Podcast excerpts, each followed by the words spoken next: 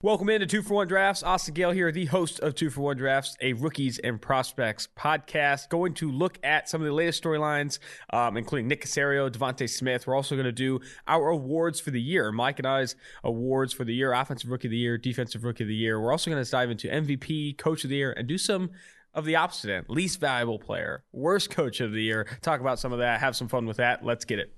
PFF and Action Pro are teaming up. Subscribe to PFF's Elite Annual Subscription using promo code ACTION to receive a year of Elite subscription access and one year, 365 days of Action Pro subscription access for just $199.99. Action Pro is Action Network's premium subscription offering, tailor made to make avid and new bettors better. This is a limited time offer that is currently only made available now through the Super Bowl. This offer only applies to first time Elite Annual subscribers. In these uncertain times, life is full of questions. Like, when should I start thinking about life insurance? But however difficult these questions may be, Western Southern can help you answer them. Backed by over 130 years of experience, together we can look ahead to leave the unknown behind. Western and Southern Financial Group, life insurance, retirement, and investments. Compensated endorser, products issued by member companies of Western Southern Financial Group, Cincinnati, Ohio.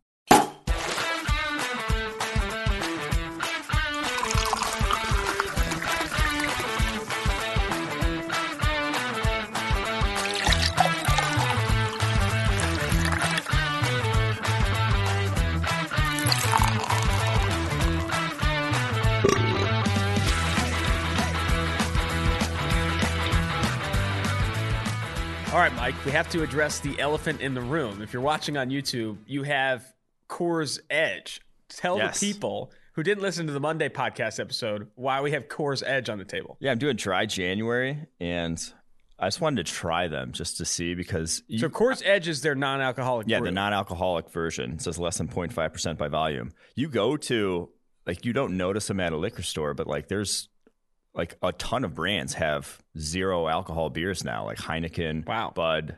And so we're trying to Coors Edge. I don't know who buys these besides I don't know maybe like recovering alcoholics is probably the only people I can think of, but we'll, we'll crack We'll them and see how they taste. Yeah, let's see. double brewed for a refreshing taste, and they're twist offs. I think you have to expect that from a non-alcoholic beer. Yeah. They, Quinn also got one well. Producer Quinn, you're you're rocking the you're rocking the Coors Edge tonight. Yeah, it, um, it pairs really well with my uh, UDF coffee that I got here at seven in the morning. That's that. Yeah, that it is might be 7 my a.m., we should Yeah, know. It is listener. 7 a.m. That's true. That's true. I said tonight because it felt like it's tonight, but it's actually 7 a.m. Let me get a little sip here. Cheers. I mean, it tastes like a Coors. It actually does taste like a Coors. They did. See, here's the thing though. Coors tastes like ass. no. okay, And that's if a- I'm that's a wrong drinking take. Coors, I'd like to be getting a buzz, not just drinking it for fun. I don't know. I don't. I don't mind 41 it. calories, 8 carbs, Coors Edge. Yeah. Dry January just became a lot easier. All right, let's get into this. We have to start the podcast with this. You sent me and Quinn this screenshot in uh, um, our group message last night. Trey Lance on Liv Cowherd's Instagram. Mm-hmm. I don't think, here's what I'll say it was not shooting his shot, looked like a follow up conversation.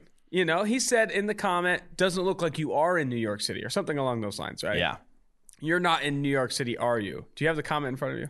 Uh, I do not actually. Let me, let me, should, I got it. I'll pull it up on right here. most recent post. I have it right here.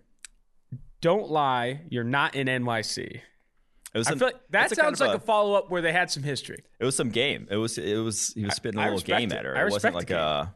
It wasn't just like the hard eyes emoji or something basic on that on a Yeah. Instagram post. It was actually he was trying to get a response. Is what he was doing. I, I like the play out of Trey. Lance, honestly. And it, I mean, if you would have told me that Justin Herbert would have had the girlfriend he has now back in the draft process, that would have changed my mind a little bit. So Trey Lance making plays like that, he's he's, he's moving up the board. Stock Confidence is coming up. Confidence matters at the quarterback position. Absolutely, I think conf- confidence does matter. And when you're shooting your shot with uh, with uh, Liv Cowherd, it's it's called a power move. All right, the other thing we got to bring up, probably more realistic, is the Nick Caserio hire for the Houston Texans. I don't have a significant opinion on Caserio. I think it's very difficult to have opinion on GM candidates without knowing them personally or knowing the decisions they've made. That's the thing. Like everyone's like from the outside going to criticize, oh, you know, Patriots guys haven't worked out at other places. You have no fucking clue what this guy's done. Yeah, exactly. Inside the Patriots organization, you just it's impossible to know, and especially You the can be like, oh, he has this background or this background. He went to this school, but like at a certain point, you don't know what the hell this guy's been doing Yeah. with the Patriots, or or the type of person he is and the type whatever he's going to do. yeah, this isn't like a coaching hire where you can see the schemes they've ran or even the people they've learned from under coaching wise. You have no clue how he wants to run an organization or what he maybe they didn't use any of his like they drafted like shit the Patriots past five or six years. Maybe they didn't use any of his takes. Maybe he was super high on guys that they didn't draft. You just don't know unless you're inside that building. So if you're going to criticize, guys just I, banging I the really table comment. for all these guys, and Yeah. they're never picking them, and everyone's like, Nick Caserio seems pretty sick.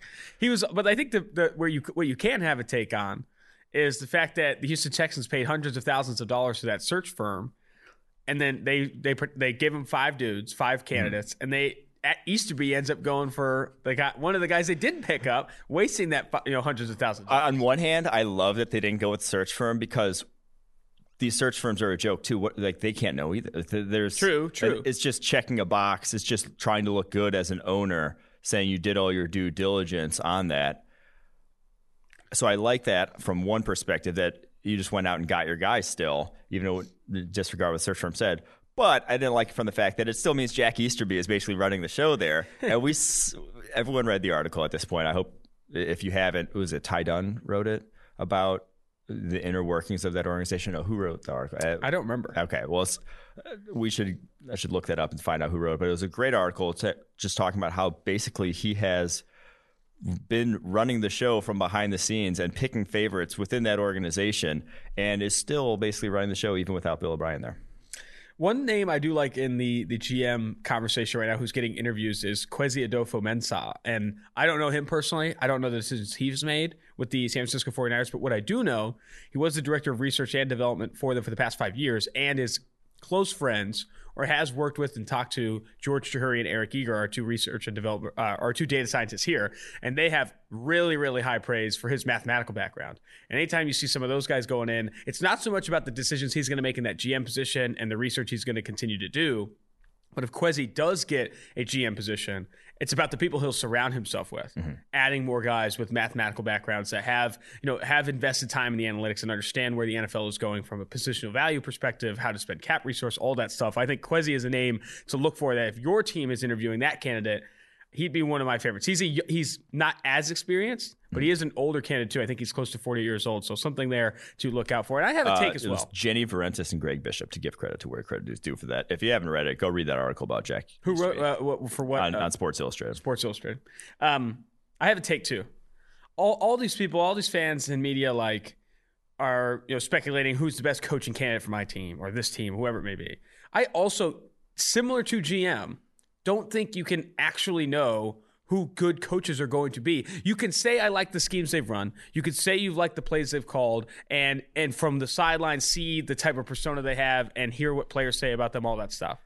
But being a head coach is completely different than being a coordinator. You have to understand their management style, how they'd act trying to lead a football team. I think, not a perfect example, but an example is Freddie Kitchens made some moves offensively as an offense coordinator, was put in a position to be the head coach, Yeah. and really, really struggled to manage that football team. Hmm. And I think Robert Salah, from what I've known about him, watching him on TV and hearing players talk about him, is probably a fantastic leader. He runs the stairs before every game, but like I don't know him personally. Similar to like Brian Daboll, love what he's done in, in Buffalo from a play calling perspective, how he's groomed Josh Allen. But can he manage a full staff of coaches and manage a team? I don't fucking know. Like, I still think that the speculation is like, I really like this guy's offense. I really like this guy's defense or their sideline antics or how they uh, present themselves.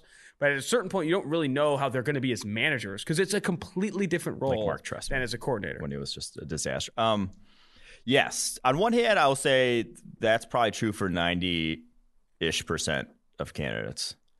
But I, I think everyone knew Kyle Shanahan was going to be a pretty damn good head coach. Like there are guys that you are like, okay, he's going to be a he's a What's your opinion of Salah? damn good. I think a lot of people think he's going to be a damn good coach. I, I think he will be as well. I think he runs like their defense has just exceeded expectations continually over the past over his tenure there. So I do think there are certain guys that you can tell, uh, and there are certain guys on the opposite end who have maybe had their chances or done things where you're just like, I don't think that's going to work. We'll get to one of those later when we get to the least worst coach of the year award. All right, now DeVonta Smith last night won the Heisman. He did. We had him picked as our Heisman, I believe, or you had him picked and I had him picked as our Heisman for Trash PFF. picked Mac Jones like a Loser. like a just mark. No, no, not a mark. But Uh, DeVonta Smith wins the Heisman, de- deservedly so. I mean, he had insane production. I think the highest PFF receiving grade we've ever seen yeah. from a wide receiver at the collegiate level. It, it goes back to the spirit of the Heisman Award, and I love it because it had since I, I believe Desmond Howard was the not excuse me Desmond Howard's last wide receiver, Charles Woodson the last non-quarterback or running back to win the award. It goes back to the spirit of best player, which was the Heisman, and he was compared to the other wide receivers around college football. Besides the guy in his own team who outproduced him in the four games that they were Ooh. together, he was the best wide receiver in college football by far and away. DeVonta Smith. It, it was not close this year. And so I, think it goes back to that spirit of the award of he was compared to his position so far and away better. And even to like seasons we've seen in years past in the wide receiver position that y- you had to go him. Like Mac Jones, Kyle Trask, similar numbers. Trevor Lawrence probably just like in terms of on-field performance, week in week out, would have gotten my nod. But at the wide receiver position, no one held the candle to DeVonta Smith, and that's why I thought Chase Young should have realistically been in the running last year and was, obviously. But if Joe Burrow didn't exist, I thought it should have gone to Chase Young. I, I think that should be the spirit of the Heisman Award, not just, oh, the quarterback of the best team. All right, before we dive into the awards we listed out here, I have two things to mention. I got feedback on the previous podcast. I'm continuing to talk very, very fast. I'm mm. going to slow down here. I'm not We're going to slow down on this episode and episodes four. Two, someone called me out really, really well and said you can't say for dressing, not no, dressing, okay. not dressing. Everyone hates my outfits. That's going to be a constant. Um, you can't say Ja'Marr Chase is obviously and emphasize obviously the better prospect than DeVonta Smith, oh, and be the obviously? guy who preaches you can't be overconfident in your evaluation. And I agree with that. I, did, I did we say obviously? I, did, I think I did okay. say obviously. Yeah, I mean, but with Ja'Marr, I think Ja'Marr Chase. I think Ja'Marr Chase yeah. is a better prospect than DeVonta Smith, but you can't be overconfident in your evaluation. And there's a lot of opportunity for DeVonta Smith to be a more productive receiver in the NFL. I tweeted this out yesterday and received some feedback on no, whatever, whatever. You know, draft evaluation is largely overrated. I think it, it matters, and you need to be an evaluator and you need to evaluate talent, but it is in a lot of ways overrated at this point where it's gone, where players are always the ones that bust. It's never the team's fault. It's never that he wasn't in the right situation or with the right usage. It's always that the player just sucked. I, and looking at like the consensus board last year, how no one had Justin Jefferson over CeeDee Lamb or Ruggs, and Reagor and those guys being as high as they were, I do feel like where draft evaluation is right now is overrated. And, that, and for those reasons, it's another reason why you can't be overconfident in your evaluation. And you need to spend more time, I think, spend um, more time thinking about how you're going to use this player, how you're going to develop this player both on and off the field, rather than thinking like, who's the best prospect? Let's bring him in. I think a board is overrated. I'll say the the ranking of one to 100 positional in a vacuum, like outsiders boards are overrated. I, I don't think that the evaluation itself is like, I think you have the more important thing is like cutting to the core of who a guy is and actually being able to describe his skill set so that they don't go to a bad situation. So you're not drafting yeah. a square peg for a round hole and all of a sudden 4 years later that guy looks really good in a different scheme. I think that's the more important thing is actually understanding who the guy is, and and then us from outsiders. I think that's like the thing I take the most pride in my job is actually being able to tell you what this guy uh, is and what his strengths and weaknesses are, not necessarily exactly how good he'll be. Yeah. Because that is, like you said, determined so much, and, and the perception of them is determined so much by where they go to. And also, it's been one year, these guys. Yeah. I'm not going to write anyone off one way or the other uh, obviously, if a guy's very, very good as a rookie, that's mm-hmm. probably who he's going to be. But I'm not going to write it off just because he's not been that, at that level yet. But I also think, it, it, from a content perspective, evaluating talent dominates the conversation in terms of who's the best receiver in this class, who's number two, yeah. who's number three, and it's because that is more fun and because fans can flock that easier than saying, you know, debate all of these receivers are very good, and in the right mm-hmm. situations, they'd probably be pretty damn good. You know, mm-hmm. like like you can look at Justin Jefferson in the situation he was in, and he performed a, a, exceeded expectations, broke the rookie receiving yards record. But I don't think he has that same those that same production with the Eagles. And in 16 games, the Eagles, I think people are saying, "Oh man, he's a bust." I guarantee it. Like I guarantee it, playing with Carson Wentz and how they've used their receivers this year. Oh yeah. I think people will be talking about Justin Jefferson as a bust the same way they're talking about Reagor. And I think that, in my opinion, needs to People be more of a part of the conversation. I mean, Reagor is one of those where I think I tweeted the other day. Tua looks bad because Joe Burrow and Justin Herbert look so good. Mm-hmm. If those guys were also playing like shit, no one would be upset about the Tua pick. You know, right now. Yeah, true. No, like everyone would just be like, okay, you know, give it another year. Like, let's see how he looks next year. It's just because those guys look so. It's only because Justin Jefferson was the very next pick and looks so good that you think Jalen Reagor sucks. No, he like he has reasons to be very encouraged about what he did this year. He just did hit two of the lowest like Carson Wentz is the fifth lowest grade quarterback. Jalen Hurts had a lower passing grade than Carson Wentz. They just didn't have a lot going for him that year, and he had injuries as well. Like, there's, I'm not writing a guy off by any means. Yeah, I don't think. You know, I mean, regardless, we've said this multiple times, but never Or write a player off after their bust. first season, especially after the COVID season, where you know players are battling injuries. There's no preseason for these rookies. All that. I mean, look at what happened to Nelson Agholor. yeah, Nelson Agholor is a star now. Leaves, leaves Philly. Derek Carr in his postseason presser said, "Pay the man." I think he's going to get a pretty decent contract, but I think he's going to test the open market. There's no way he lets you know Las Vegas lowball him on an in, in um, you know before he tests the market. In my opinion, I think teams will flock to him on the open market. All right, let's jump into these awards here, starting with offensive rookie of the year and defensive rookie of the year. We ranked these here. We had three guys mentioned. I wanted to be different. I think how you have it listed is very good. I wanted to be different and choose some different guys, but go ahead and give me your three for offensive you rookie of the year. Uh, my number one, offensive rookie of the Tristan Wirfs. Nice I think his friend of the season compared to expectations at that position was the the single most special season. I, I just think it was. He, he was exceptional, the second highest graded right tackle in the NFL. Um, I think the 11th highest graded tackle overall in the NFL. That as a rookie is like Justin Jefferson graded higher at his position, but I think rookie wide receivers can hit the ground running, and he was in a situation where they really only used two wide receivers in that offense. So one of those two guys, were, like the two guys, were going to produce. So I I just think Tristan Wirfs in the NFC South against the competition he had to face week in and week out from the edge, except for when he faced Atlanta, was ridiculously impressive. That's why he's my offensive rookie of the year. And then I went Justin Herbert two, Justin Jefferson three. I honestly think that's a very good take about how the Minnesota Vikings only really used two wide receivers in that offense. They stayed away from using a slot receiver there, and I mean he's going to produce in that offense. So I, I do think that Tristan Wirfs at one is is you can go to bat for that, and then Justin Herbert too is good.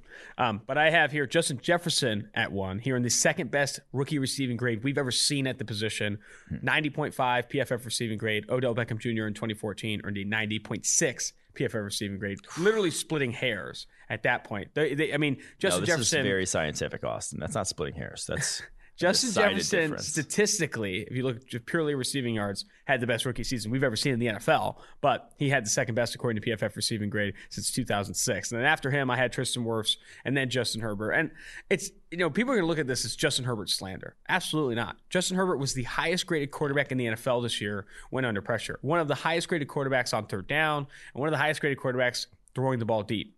All three of those situations, while impressive, very volatile when looking at predicting future quarterback performance. Justin Herbert is, and I think Sam and Steve said this on the NFL podcast, and I agree completely. Justin Herbert is going to regress a little bit in those areas. In, in those areas, that's key. And on third downs, uh, on under pressure, all those things. Where he's going to get better and where he showed signs of life is from a clean pocket and um, accuracy is going to get better for Justin Herbert than what he was this year. That's where he's going to get better, especially as that situation improves, as the coaching staff improves, etc.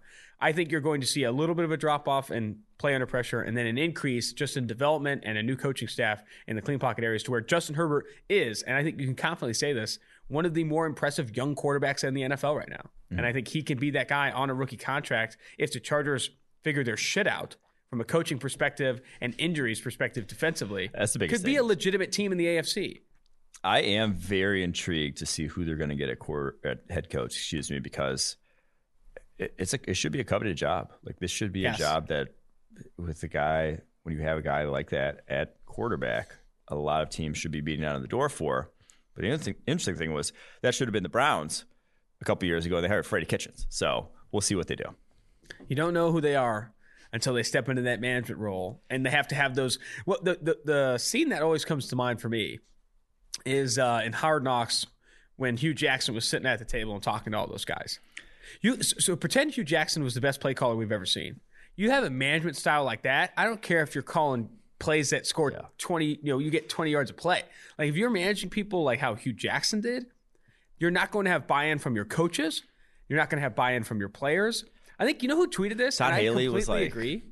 Todd Haley was basically like running the show. He was, he Yeah. was sunning him I in, mean, that, in that room. He was like taking over. It- it- it's bad. Bad. You can't have that. I think um, all 22 or Betts tweeted this, and I couldn't agree more. Is that every good coach in the NFL, regardless of scheme or whatever, has buy-in. And if you don't have buy-in from the coaches and the players, because wh- whether you you're not a good cultural fit, you don't present yourselves well, you sound like an idiot, like maybe Hue Jackson did a couple times, then I think you're going to really struggle. And I think you can't determine based off some of these guys' play calling on the sidelines which guys are going to really bring get buy-in from their players and coaches. And the first way to do it, the first way to do it is win a ton of football games.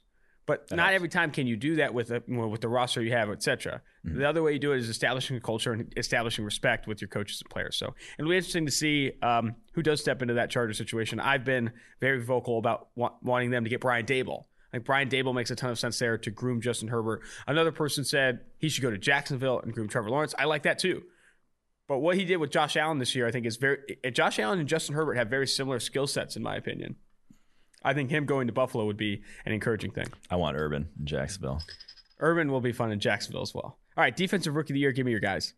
My guys, number one, this one obvious. Chase Young, 40 pressures, 24 run stops. He was it's just easily the best rookie. Number two, I'm going to go Jeremy Chinn to play as well as he did in a kind of hybrid, versatile role. Was impressive. 30 stops in the season. And then number three, L'Jarius Sneed, the biggest kind of one of the biggest dark horses in this rookie class in terms of where he came from. A fourth round pick, played safety last year at LA Tech, 53.4 passer rating allowed as a rookie. He was the best rookie corner. I'm going to give honorable mention though to Cam Curl for the Washington football team as well. He was he was damn good. Like, I think the reason he's not getting Jeremy Chinn esque hype is because one, he's not nearly as athletic, and two, he was a seventh round pick. But I, that's your starting safety going forward. Like you're that's a quality starting safety from what we saw from him this year, and he was he was no slouch himself last year at Arkansas. He was very good, graded out really well, and has a lot of prototypical safety s- traits in terms of his size and his length. So I'm a fan of him. Yeah, I, I actually picked Kamren Curl ahead of Jeremy Chinn on my list. I went um, Chase Young as defensive rookie of the year, same as you. I think that's obvious. Highest graded player, highest graded rookie on the defense side of the ball, and it wasn't even close. Then I went L'Jarius Sneed, and then Kamren Curl is number three, and here's why. Kamren Curl only played 763 defensive snaps this year. Jeremy Chinn at 967. Jeremy Chinn missed 19 tackles. Kamren Curl missed 16, and, and Kamren Curl beat him out in defensive stops and interceptions total. Ended up grading better than Jeremy Chinn. I, I think the missed tackles are going to drag down Jeremy Chinn's grade, not unfairly. Missed tackles matter, but he was he was everywhere for that defense, Yeah. like you said. And I think both those players are very, very good. I think again, it's in a situation where you're splitting hairs between Kamren Curl and Jeremy Chinn. I'm going to go with the guy that has graded better, finished with more defensive stops despite playing with few, uh, fewer defensive snaps. Um, Go with it. he is their starting safety. He is their starting safety, and I agree with it. He also had a really nice interception against the Philadelphia Eagles. I thought, you know, playing he was playing outside corner there. I, I think Kamren Curl um, is really legit, nice. and I think He- fell he in the draft process was for. Zach Ertz that he just stuffed at the line of scrimmage. What'd you say? It was Zach Ertz, right? That he just Yeah. stuffed at the line of scrimmage and then picked it off. Like that's that's what you need from a safety. Like if a safety can do that, you're you're that's a W in today's NFL. Is Zach Ertz overrated, or is he properly rated at this point? This might have been his last season in Philadelphia, right? And now he's going to I be mean, a free he's agent. just not close to. Everyone wanted to put him in the tier with Kelce and Kittle. He's not. he's just not the athlete, right? He's closer to Jason Witten, Witten. than he is Yeah, to Travis Kelce. More and- prime Witten, which is still not that great. Not not Witten currently, not Booth Witten, but Prime Witten. He's closer to Prime Witten. Witten's not in the booth though. Witten played this year and it was not good. No, no, Jason Witten looks terrible. He could year. be in our L, LVP conversation. But Mike, you can't quantify the presence and the character he brought to the locker room. You can't. He has buy-in. He has buy-in. Exactly. So I don't know what your problem is. he was is. probably selling little uh, ML, MLM products in that locker room. the hell's how an much buy-in, MLM yeah. product? Multi-level marketing. Oh, like a pyramid scheme? Yeah. I don't That's think how much I, buy-in have never he heard of. MLM. All right, um, let's jump now to the MVP of the league. This one should be quick. I think this one's obvious. I think there's a conversation to be had about Patrick Mahomes. I think there is a conversation to be had. I think uh, either Kevin Cole or Timo Riske uh, wrote about how Patrick Mahomes has still been the best player in the NFL. But I think if you had to give the award to someone, I think Aaron Rodgers does make the most sense. Yes. Okay. So I, I wanted to have this conversation. So in baseball, there's a stat card called WAR, and there's a stat called WPA, which is win percentage added. I think Aaron Rodgers had the most WAR, which I think would be value, like in terms of just value added over the course of the season. But a lot of those came in just blowouts where they were up by like 30 in the third quarter, and he was just trouncing teams. Like he added the most value in some games like that, and then they lost some close ones. Patrick Mahomes had the highest win percentage added because he was at when crunch time in a lot of close games, he played extremely well. That's why they went 14 and 1 when he was a starter. Like they, he won more games. But I think in terms of just total value added, if that's the spirit of the award, I think Rodgers added more value. So I'm going to give him. The He's also going to win it. I think Bovada and yeah. different betting uh, uh, places have him as like the obvious favorite, almost yeah. where he can't lose. So, Aaron Rodgers, congratulations early on your MVP award and hopefully Super Bowl. Davante Adams was on the Chris Collinsworth podcast, um, the Chris Collinsworth podcast with Richard Sherman, and he talked about trying to win a Super Bowl this year. He talked about in detail too route running and going against guys like Richard Sherman. It's a very good episode. I would definitely tune into the Chris Collinsworth podcast. But also, David Bakhtiari talked about the injury. He said, you know, David Bakhtiari is this big jokester. And, you know, he goes down and it's like just a weird step in practice. And everyone thinks he's joking. Like, oh, man. Because he's like, David Bakhtiari is the type of guy who takes it too far sometimes. Yeah. and then he wasn't joking and it was brutal. Oh, but uh, he said, you know, Dave Davante Adams asked Bakhtiari, like, is there anything I could do? He's like, win a Super Bowl, dude. You got you win a Super Bowl for me. So some heartfelt stuff on the two for one draft pod today. But David Bakhtiari, literally the best pass protecting offensive tackle in the NFL. Yeah goes down for the Green Bay Packers. It's going to be interesting how they mitigate that. I think it's going to be Rodgers. I wish we could have had grades on Bakhtiari. He was before our time, obviously, at PFF, but just to see how he would have done. Where did he go to school? Colorado, fourth rounder, super undersized coming out. I think he was like 295. Obviously, completely remade his body once he got to the NFL. Now he's one of the best pass protectors. I just wanted to see, like, was he good in college still? Like, why did he fall the fourth round? That's right there. But also, but Dave Bakhtiari, I've heard, is a big Settlers of Catan guy. Ooh, he, he's like so the he's the set master in the Green Bay Packers locker room. I, would be interested to play him in Catan as well. If you don't play Settlers of Catan, by the way, it sounds like a nerdy ass game. I will stand by this. It is. It is a nerdy ass game. Okay, it is a nerdy ass game, but I don't like board games because all board games you play, outside of like maybe Risk and maybe chess, are so predicated on luck. probabilities and luck. Yeah. Like Monopoly is a joke. If you play that for fun, you should oh, be five yeah. or younger. Same with Sorry. Same with any of those dumbass games. Trouble. Like you're just like really rolling a dice and seeing who wins. Catan is Strat- so much more based on strategy and all that stuff to where you could actually play and have a good time. Risk is based on strategy. To some no, Risk is a good one too. But yeah. Um, all right, offensive player of the year. We made sure that these were non-quarterbacks. Sometimes this goes to the quarterback as well that wins MVP, but we made non-quarterbacks for this decision. Who'd you have? I went Derrick Henry. Again, if you compare Derrick Henry DH2K to the rest of his position, 500 or 470 more yards than anyone else rushing the football this year, and then there was like 800 more yards than number three. 2,000 yards. That was kind of like they were kind of pumping him up at the end of the year to get him that 2,000 yards, but still, they they pumped him up every week. Like he was right. They rode him to the ground, even when they were down by like 15 in the fourth quarter. They were still giving him handoffs. So yeah, Derrick Henry.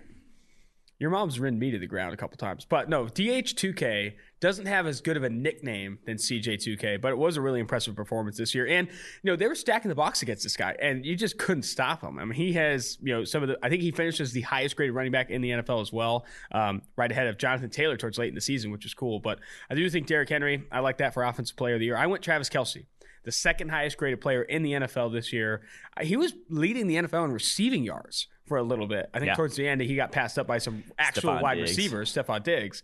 But he was incredible this year. I think everyone in Kansas City looks at Patrick Mahomes and then and then Andy Reid and then maybe Tyreek Hill, and then they remember that Travis Kelce is the best tight end in the NFL. And I think I'm not sure why he wasn't more in the conversation. Maybe he was, and I just wasn't listening. But I think Travis Kelce, Offensive Player of the Year, absolutely. He has been outstanding this season. Did you hear this stat? This is going to blow your mind if you haven't heard this. Okay. Rob Gronkowski and Travis Kelce are the same age. Holy shit! They're only separated by a few months.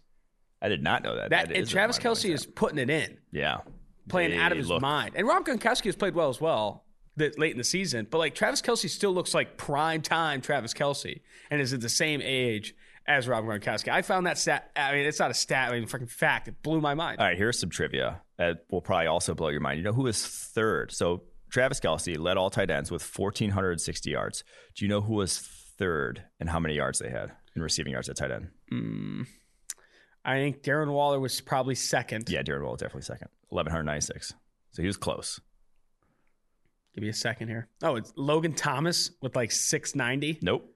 Who was it? TJ Hockenson. Really? Third among tight ends, 723 though. So almost half as many yards as That's Travis absurd. And fourth was actually Mike Gesicki, 703, less than half as many yards. So Logan Thomas isn't up there. Where is he? Five? I mean, he was seven, Seven? 670. But he had a ton of targets. I mean, he had over 100 targets this year, which is absolutely targets. absurd. Um, all right. Defensive player of the year, your choice. Defensive player of the year, it's Aaron Donald. It's just, it's Aaron Donald. He's It's, it's been good. Aaron Donald for a few years now, and it's Aaron Donald again. He's the highest graded defensive player in the NFL, right ahead of Khalil Mack. He's not going to win though. If you're if you're placing bets on defensive player of the year, I guarantee you he's not going to win. It's going to go to a guy with better box score production. T.J. Watt, Xavier Howard are two names that come to mind. Yeah, I will, will say, I think Xavier Howard, Jalen Ramsey, Jaire Alexander all had awesome seasons at the Insane. cornerback position and should deserve. I would love to give them some recognition, but as long as Aaron Donald exists, man, he's just he is a every single game, every single play changes what you have to do. No one else. No one. I also picked Aaron Donald as well for defensive player of the year. But if you're looking to see who's going to actually win, I do think Xavier Howard or T.J. Watt is probably going to be the guys, right? I bet TJ Watt, but yeah, Yeah, TJ Watt's probably going to be the guy. But I think Jalen Ramsey too. You tweeted out that stat that blew up kind of. I think what over ten thousand likes. Hello, flex on him. fourteen thousand For, at this point. um, did, allowed twenty yards per game. He also led the NFL in yards allowed per coverage snap, which I think is very. It's not stable. Coverage coverage play is not very stable, but I think very representative of how a cornerback is playing because it also is factoring in plays where they're not targeted and all those things. So I do think that he has been really, really impressive this year. All right, coach of the year. Your pick for coach of the year. it's going to be Kevin Stefanski. But I push back on that because this is what everyone thought they'd look like last year. Like everyone thought that was this team. Like that was expectations for them. And yeah, he did a lot of good things. Like he, he's very good. I'm not going to really blow back against any Kevin Stefanski. But Andy Reid, they went 14 to 1 in a loaded AFC against a lot of good teams. One loss, obviously, to the Raiders. And he did like a lot of the sort of quote unquote analytics things that you love to see in terms of early down passing, going for it on fourth down when you should. Andy Reid was doing. Like they he knocked it out the park and they were the best team in the NFL. Yeah, you have Patrick Mahomes, but this isn't it's far from a complete roster. They were decimated by injuries along their offensive line and still ran the table in the AFC. I think it's Andy Reid. I like Andy Reid. I And he's not he gonna get win because that was expectations, but- Yeah, yeah, he won't win because the expectations were that Andy Reid was going to win. But I do like Was that yeah, like he or- or it's just gonna be so great, good. yeah. Everyone knows he's that so good. Yeah. I think Kevin Stefanski ends up pulling it down. I, I if Brian Flores didn't lay an egg in Week 17, I think he wins it. I mean, what True. he had to overcome in Miami, Yeah. front office pushing him to start Tua Tagovailoa after the bye, even though I you could you could tell that he wanted to keep Ryan Fitzpatrick in, and he did in subsequent games, benching Tua to bring Fitzpatrick in to win some football games down the stretch.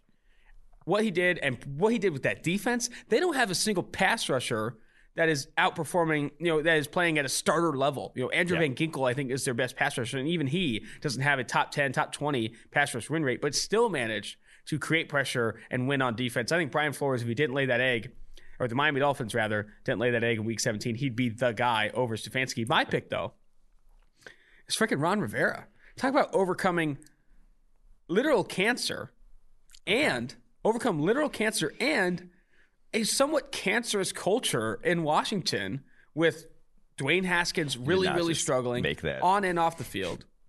Really, really struggling. Really, Overcoming cancer and a cancerous. yeah, that was not great. Uh, regardless, off the field, Ron Rivera has been an absolute stud. And then in that organization, they literally changed their name this offseason. Yeah. Overcame the name change. Overcame the name change. Dan Snyder has sexual assault allegations. Dwayne Haskins is partying with strippers maskless. Like he has gone through everything and then some. Is in the postseason. Alex Smith is starting for them. They're with- seven to nine though. they're seven to nine. I get it. Okay. Well, they shouldn't be seven to nine. They, they, they, were one of the favorites to finish with the They most losses in the 10 'cause The NFL. Eagles should have tried in Week 17. Is that your take? no, I'm not. Okay, they should. Yeah, no. Everyone picked him to be way worse. Yes. They picked him to be way worse. He overcame cancer, overcame a ton of ass, you know, a ton of bad things in Washington. I think Ron Rivera is well Haskins deserving. didn't overcome a ton of ass. No, but I think Ron Rivera is well deserving of um, that. I mean, they have a top five defense in the NFL, I believe, in EPA per play allowed. Yeah, I mean, yeah, he did. He made magic with that defense. He's a very good defensive mind. For I mean, sure. starting- So, I, I'm not gonna like he would, had. A, he did a very good job.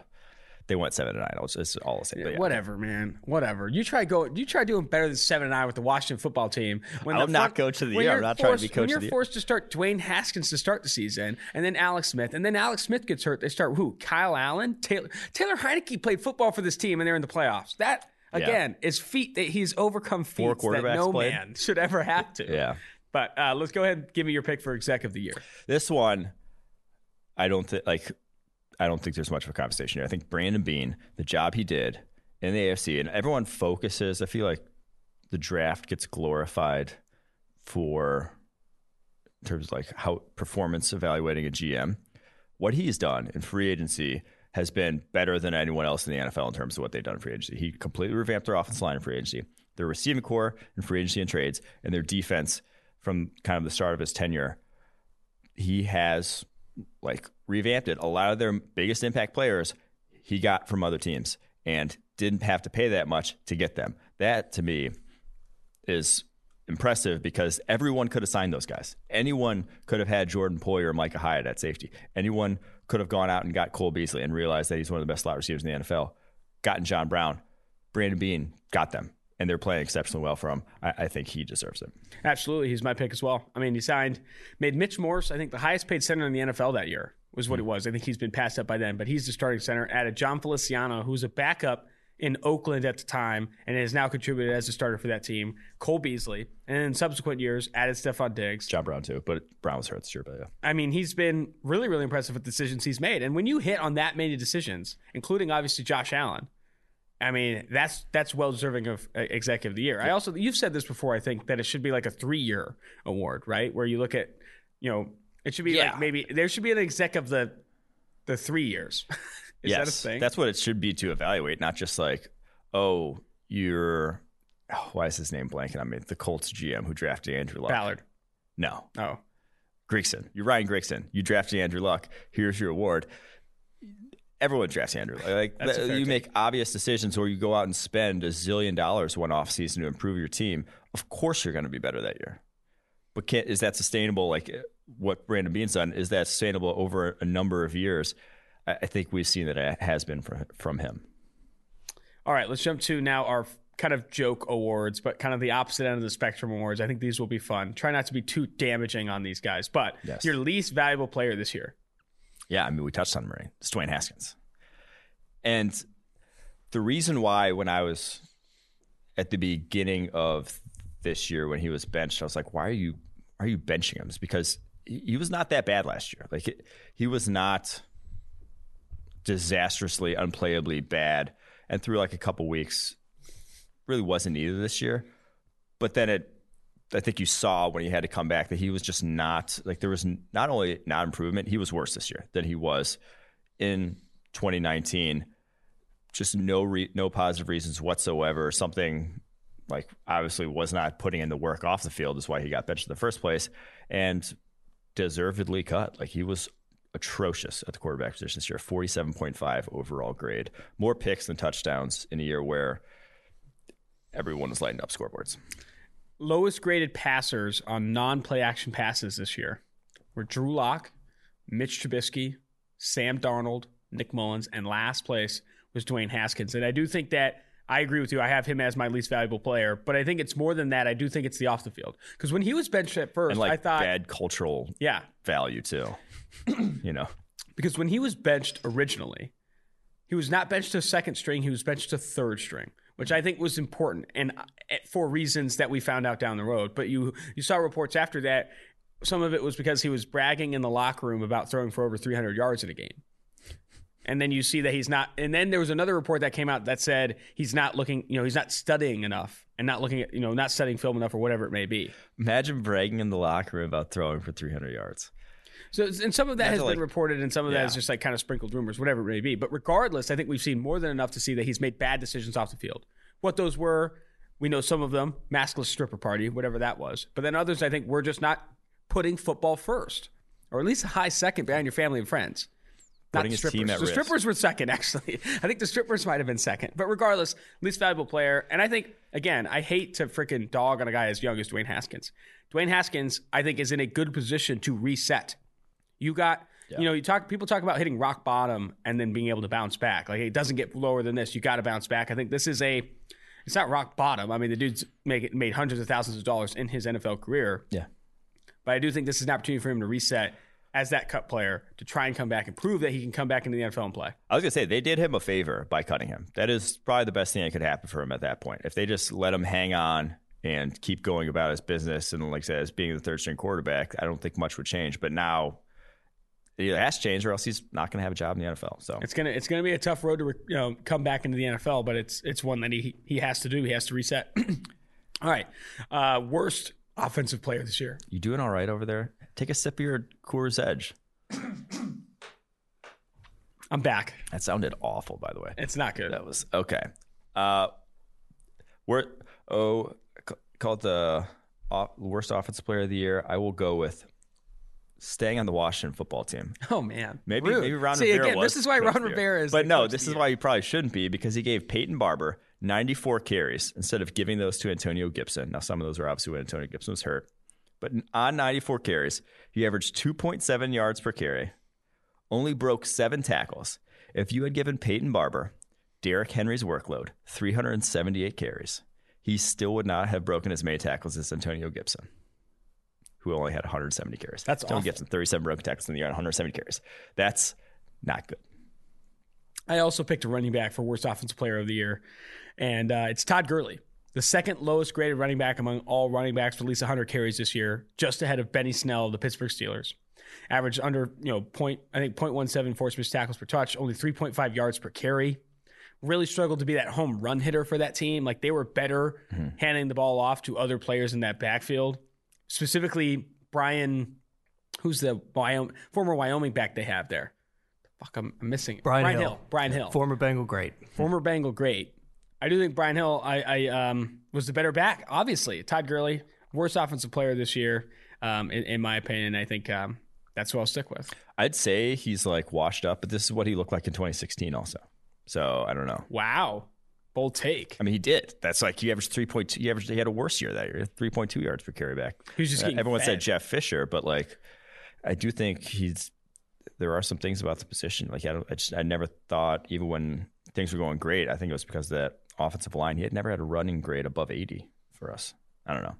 I mean, we've always been like on the opposite end of the Gurley hype. You know, Yeah. I mean, coming out of college, I really liked him. He was he was awesome at Georgia, but still, he's like very quickly declined. Some of that is because of the injuries and his knees, Mm-hmm. but like very quickly lost that speed. Like you've seen him try and get to the outside in the NFL right now. It is it is hard to watch Yeah. with Todd Gurley. I mean, we had this conversation recently. Like there are so many good running backs in the NFL. It's why the position is largely replaceable. But if you had to pick a guy that starts for a team that was the worst running back in the NFL, I'd be hard pressed to find a better name than Todd Gurley. Maybe Frank Gore. Maybe I you mean, pick Frank definitely Gore. Frank Gore. Definitely Frank Gore. Yeah. But either way, but Frank Gore, you you can't you can't put a price tag on the the freaking leadership he brings to the locker. He has buy-in. He has buy-in. God damn it, Mike. All right, worst defensive player this year, biggest liability. I think is a good way to talk about it. All right, I'm going to go with Lions linebacker Jahlani Tavai. And if you followed any of our draft coverage that year, not the most surprising pick here. He, for a full season, only had 17 defensive stops. We're talking about Cam Curl having 37, Jeremy Chinn having 30. Those are safeties. This guy plays closer to the ball, should theoretically have more stops. 17 defensive stops. A passer rating of 140 allowed in his coverage.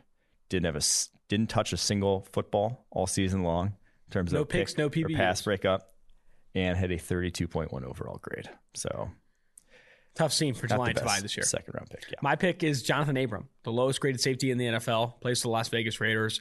Um, a ton of missed tackles, a ton of blown coverages, a ton of explosive plays, explosive plays, loud nose coverage. I think he's going to get better. He has to. But I think the, the issue with Johnathan Abram right now is he freelances too much and plays too aggressive for for a second year player. And he didn't even play most of last season. He was injured. Yep. So he's very raw, very green in the NFL. But I think making decisions like he is Charles Woodson with the number he wears in Las Vegas. Like he's making decisions like very veteran savvy decisions where like you wouldn't want to freelance and take those risks unless you were really confident in the decisions you're making. Like they were playing what Tampa two on. Uh, oh yeah, it's the Broncos. Yeah, Uh, Jared- he he lets so he's supposed to be the seam runner. He's supposed to be like that whole the middle linebacker role in Tampa two, where you're running down the middle of the field and lets a post go by him, and then lets a dig go by him, and is sitting at the sticks. he ends like up going his feet are planted further than the underneath coverage players, the underneath zones. Like he gets closer to the line of scrimmage than the guys playing s- closer to the line of scrimmage, and that again is just freelancing too much. I like how he put it. Like he plays like he's supposed to be this instinctive player, but actually doesn't have instinct. You know, like he, Well, he he's play- aggressive. He's, He's taking like these chances where it's he's not actually has no clue what he's looking at that he's seeing. Like he's getting fooled. He's aggressive and he's confident, and you do need that in a safety.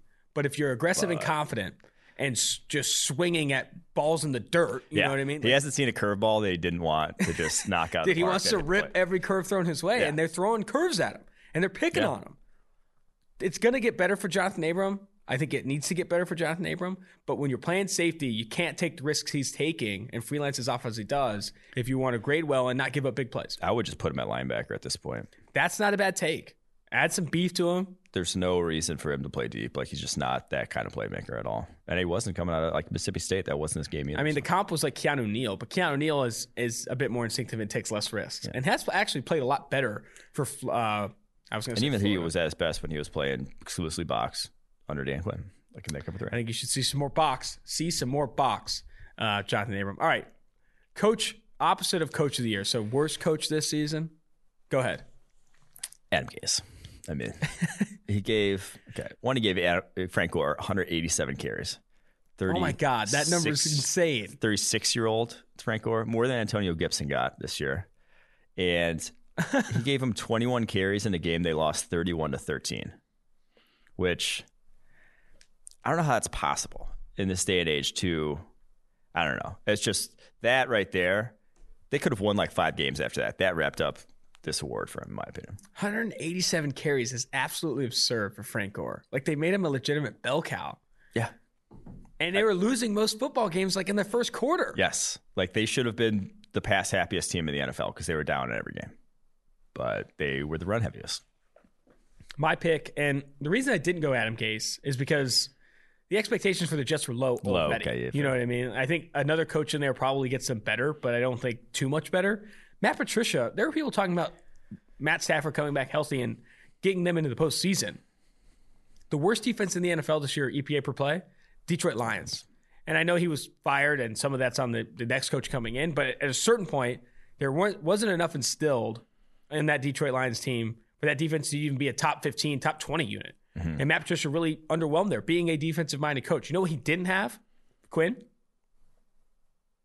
Buy Oh, but yeah, Come on, sorry. damn No, it. I'm I'm asleep at the wheel. I was asleep at the wheel. I mean, we've talked to multiple former Detroit Lions players about mm. Matt Patricia and have heard things where, regardless of we won't get into specifics, they didn't have buy-in. And from a performance Yeah, now perspective, that is a weird thing. No one usually when you're a polarizing coach, like you can have guys will come out and say negative things. That happens all the time. But then you'll have guys come out and defend, say good things. That didn't happen a lot with Matt Patricia. I mean, it was bad. It was bad. There's, you know, there's a lot of reports beyond with the conversations we've had about Matt Patricia and how he didn't have buy-in, but also purely from a numbers standpoint, that defense was the worst in the NFL this year. And he's supposed to be this guy that could turn that thing around, and he really didn't. Um, poor look for Matt Patricia. All right, worst executive of the year, and this one's tough too because I really like Bill O'Brien as a coach, but you have to pick Bill O'Brien as the worst exec this season. It has to be. The Tunsil trade, two first and a second round pick to make the guy far and away the highest paid left tackle. It just skews everything we know about pass protection in terms of how how valuable that elite guy is compared to how valuable just you know quality competent play at left tackle is. There's not two first and a second round pick a difference and twenty four million dollars to pay that guy a year. That was absurd trading a third for Duke Johnson to never give him any touches was absurd when you can only get a third back for Jadeveon Clowney, only the second round, only getting a second for DeAndre Hopkins, And David Johnson, you always And forget to bring up David. giving it getting David Johnson, which like you didn't even need. You had a third for Duke Johnson. Um, all these moves just just screwing themselves cap wise. A second for Brandin Cooks. Now Brandin Cooks played well, but again, you're giving up a second to pay a guy ten plus million dollars a year. Like you're you're pay, you're just kind of a kid in a candy store buying whatever looks the tastiest to you and not caring about how much it costs. Mm-hmm. That was Bill O'Brien, GM. And you can't make those short-sighted, expensive decisions as a GM or executive. Yes. Short-sighted, expensive decisions get you in cap hell. And guess where the Texans are now? Yeah. Absolute cap hell. And that, and they're in a tough spot. We talked about it on the Monday episode about whoever this GM comes in. I guess it's going to be Nick Caserio. The, so there's only two guys that the Texans can cut and save ten plus million dollars cap space. Who? One's Brandin Cooks, your best receiver this year. One's JJ Watt, your best defense player this year. Oh man, I didn't know that. That's the only two guys they can cut. Now they can save some elsewhere with like five or six million dollar deals, but they'd have to cut like fi- like a bunch of guys to do. That. And I bet you, I mean, I bet you a lot space. of those contracts, how they were put together, like you're still probably taking on some dead money with these cuts here. Oh yeah, Man, it's gonna be an interesting offseason for Nick Caserio. He's entering a situation where there's just literally like just fire, burn. There's fire in the building. This he's he's the this is fine meme right now, where like he's in there trying to put out a ton of flames. I will say though, so we kind of hated on the GM job there. If you can survive this wave, and if you can just Caserio's obviously probably friends with Easterby, it's going to be a good gig for the next decade after that. It's just going to suck for the next couple of years. Yeah, well, because you have Deshaun Watson. Yeah, that's like that's all you worry about is if if like the expectations are to immediately bounce back from ownership, or I guess in this case Jack Easterby, you might be screwed. You might be out of a job in a year. That's what we worried about when we were ranking those GM jobs. But if that's not the case, if you're best friends with this guy and you're set for the next four or five years, then it's going to be a pretty cushy job after that. I'd say. That's going to do it for the Wednesday episode of Two for One Drafts. The Friday episode, we're actually recording Thursday. It'll come out Thursday night, I believe. The Thursday Friday episode is going to be a mailbag episode, and to ha- make Hit sure. To make sure your question is guaranteed answered, rate, review, and subscribe to the Two for One Drafts podcast, and leave a question there. You leave a question on the reviews, I'll guarantee we answer it on that podcast if it shows up on Apple Podcasts by the time we record. If you, you could also ask a question, we're probably going to tweet out some things out saying mail, mailbag, mailbag, get your questions answered about the draft or whoever you want. Could be about non-alcoholic beers, whatever you need questions answered for. Mike has answers. He's he's the guy. I can also chip in as well. But uh, that's going to do it for this week. Remember, rate, review, and subscribe. Until next time, Austin Gayle, Mike Renner, two for one drafts.